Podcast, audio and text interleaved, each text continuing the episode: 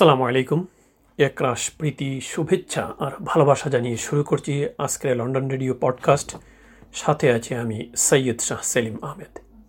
দেশের শান্তি শৃঙ্খলা বজায় রাখা এবং উন্নয়নের চলমান ধারাকে অব্যাহত রাখতে রাষ্ট্রবিরোধী কর্মকাণ্ড পরিহার করতে বলেছে বাংলাদেশ পুলিশ।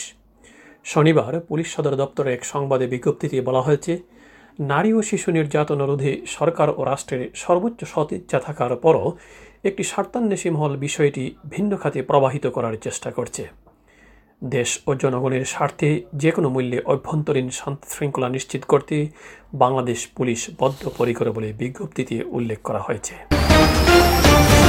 ব্যবসায়ী খাতের শীর্ষ বৈশ্বিক নেতারা মনে করেন কোভিড নাইন্টিন বা করোনা ভাইরাসের কারণে বিশ্ব অর্থনীতি বিগত একশো বছরের মধ্যে সবচেয়ে ভয়ানক অবস্থায় পড়েছে। এই পরিস্থিতিকে থেকে উত্তরণেই বিজনেস টোয়েন্টি খ্যাত প্রভাবশালী ব্যবসায়িক জোটটি জরুরি সংস্কার পদক্ষেপ সহ পঁচিশ দফা সুপারিশ করেছে। ছুটির নেতারা মনে করেন, সার্বিক সংস্কারের কর্মসূচি হাতে নেওয়া হলে তা বিশ্ব অর্থনীতিকে করোনা ভাইরাসের আগের অবস্থায় ঘড়ি দাঁড়াতে সহায়তা করবে। ধর্ষণ মামলায় ঢাকা বিশ্ববিদ্যালয়ের কেন্দ্রীয় ছাত্র সংসদের সাবেক ভিপি নুরুল হক সহ ছয় আসামিকে গ্রেপ্তারসহ চার দফা দাবিতে রাজধানীর শাহবাগ মোড়ে অবরোধ করেছে মুক্তিযুদ্ধ মঞ্চের একাংশ। শনিবার বিকেল চারটা থেকে সন্ধ্যা পৌনে সাতটা পর্যন্ত তারা শাহবাগ মোড়ে অবস্থান করেন। এদিকে গণস্বাস্থ্য কেন্দ্রের প্রতিষ্ঠাতা ডক্টর জাফরুল্লাহ চৌধুরী বলেছেন, সম্প্রতি দেশ জুড়ে যে ব্যাপক হারে ধর্ষণ, নারীর প্রতি সহিংসতা, বিনা বিচারে হত্যার ঘটনা ঘটে চলছে, তার প্রতিবাদে সারা দেশ ফুসে উঠেছে। এখন আমরা কেউ নিরাপদ নই, মানুষের অধিকার হরণ করা হয়েছে। যৌন নির্যাতন যেমন অপরাধ তেমনি মানুষের অধিকার হরণ করা একই রকম অপরাধ। বেলা এগারোটায় ভাসানী অনুযা অনুসারী পরিষদের আয়োজনে প্রতিবাদী সমাবেশ এবং ধর্ষণ ও আগ্রাসনের বিরুদ্ধে পদযাত্রার অনুষ্ঠানে একথা বলেন জাফরুল্লাহ চৌধুরী। তিনি ভাসানী অনুসারী পরিষদের চেয়ারম্যান। জাতীয় প্রেস ক্লাবের সামনে এই সমাবেশ অনুষ্ঠিত হয়। নারী নির্যাতনকারীরা রাজনৈতিক ছত্রচায় সক্রিয় রয়েছে বলে মন্তব্য করেছেন সুশাসনের জন্য নাগরিক সুজন। সম্পাদক বদিউল আলম মজুমদার। শনিবার সকালে ঢাকার জাতীয় জাদুঘরের সামনে এক মানববন্ধনে তিনি এইসব কথা বলেন। ক্রমবর্ধমান নারী নির্যাতন ও দোষীদের বিচারের দাবিতে সুজন সারা দেশে এই মানববন্ধন কর্মসূচি ঘোষণা করে। মানববন্ধনে বদিউল আলম মজুমদার বলেন, দেশে করোনা ভাইরাসের মহামারী চলছে। এর সঙ্গে যুক্ত হয়েছে নারী নির্যাতনের মহামারী। অন্তহীন সমস্যায় পড়ে আছেন সৌদি প্রবাসীরা।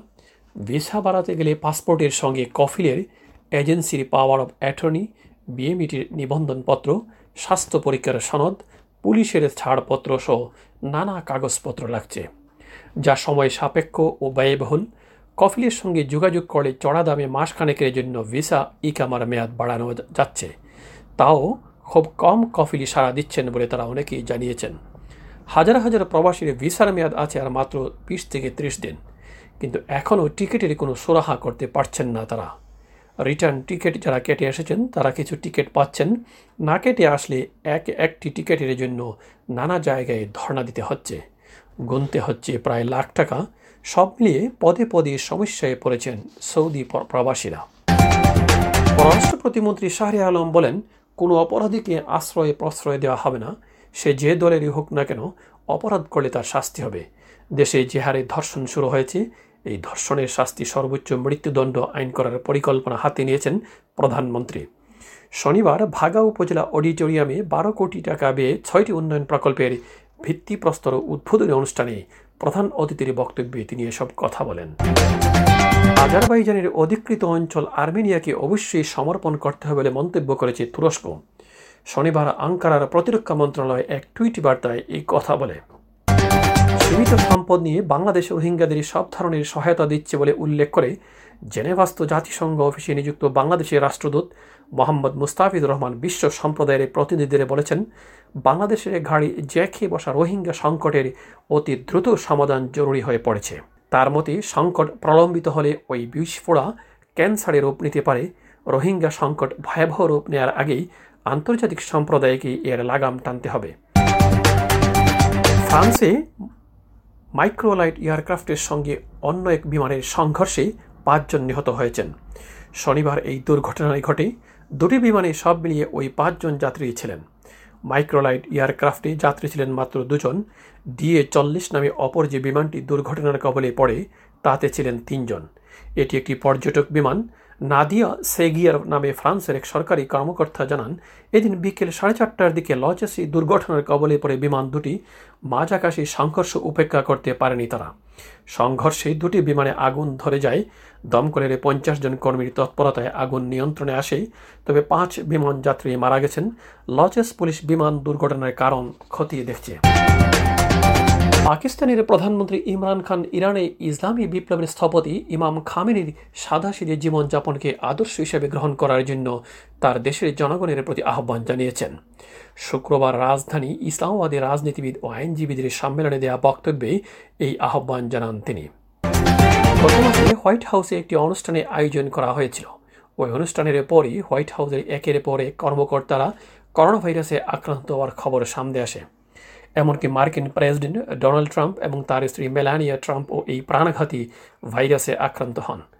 এদিকে হোয়াইট হাউসের ওই অনুষ্ঠানের সমালোচনা করেছেন যুক্তরাষ্ট্রের শীর্ষ ভাইরাস বিশেষজ্ঞ এবং দেশটির জাতীয় অ্যালার্জি ও সংক্রামক রোগ বিষয়ক সংস্থার পরিচালক ডক্টর অ্যান্টনি ফাউসি। তিনি বলেছেন সম্প্রতি হোয়াইট হাউসে কোভিড নাইন্টিন সংক্রমণ ছড়িয়ে পড়ার সঙ্গে ওই আয়োজনের সম্পর্ক রয়েছে। মূলত এই আয়োজন থেকে বিভিন্ন কর্মকর্তারা করোনায় আক্রান্ত হয়েছেন বলে মনে করেন তিনি। রানীর জন্মদিন উপলক্ষে এবছরের বিশেষ সম্মানিত ব্যক্তিদের তালিকা প্রকাশ করা হয়েছে।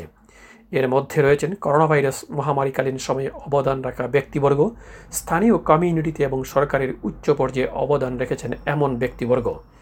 এবছর মোট এক হাজার চারশো পঁচানব্বই জনকে বিশেষভাবে সম্মানিত করা হয়েছে, যার মধ্যে বাহাত্তর শতাংশই হচ্ছেন স্থানীয় কমিউনিটির বিশিষ্ট ব্যক্তিবর্গ। যারা নিজ কমিউনিটিতে অবদান রাখার পাশাপাশি ব্রিটিশ সমাজের উন্নয়নে কাজ করে যাচ্ছেন। এবছর বেশ কয়েকজন ব্রিটিশ বাংলাদেশি এই সম্মান অর্জন করেছেন। তাদের মধ্যে এমবি খেতাবপ্রাপ্তদের মধ্যে রয়েছেন দবিরুল ইসলাম চৌধুরী, সাজ্জাদ মিয়া, অলি খান, সৈয়দ আফসার উদ্দিন ওবি খেতাব পেয়েছেন ম্যানচেস্টারের কাউন্সিলর লুৎফুর রহমান বিইএম খেতাব পেয়েছেন নীলিমা রহমান। করোনা ভাইরাসের জন্য এবছর নির্ধারিত সম্মাননা প্রদান অনুষ্ঠানে প্রস্পন করা হয় বলে জানা গেছে। এই ছিল আজকের লন্ডন রেডিও পডকাস্ট ভালো থাকুন, সুস্থ থাকুন, আর প্রতিনিয়ত হাইজিন মেনে চলুন, অন্যকেও মেনে চলতে উৎসাহিত করুন। আল্লাহ হাফেজ। আপনি জানেন কি? লন্ডন রেডিও সংবাদ এখন প্রতিদিন। লন্ডন সময় রাত একটায় প্রতিদিনের তরতাজা, ফ্রেশ দেশ বিদেশের সকল খবর নিয়ে প্রচারিত হয় আজকের সংবাদ। সংবাদ উপস্থাপনায় আমি সৈয়দ তারিকুল ইসলাম, হুমায়রা নাজিব নদী, নাসিমা কাজল, শেখ শামসুল আলম পারভেজ এবং সুজিয়া চৌধুরী। শুনতে ক্লিক করুন লন্ডন টাইমস নিউজ অথবা SoundCloud slash London radio. শীঘ্রই লন্ডন রেডিও, পূর্ণাঙ্গ রেডিও ওয়েবসাইট এবং London radio apps Google Play স্টোরে আসছে। লন্ডন রেডিও আপনার প্রতিদিনের সংবাদ বিনোদনের বাঙালির নিজস্ব বেতার সঙ্গী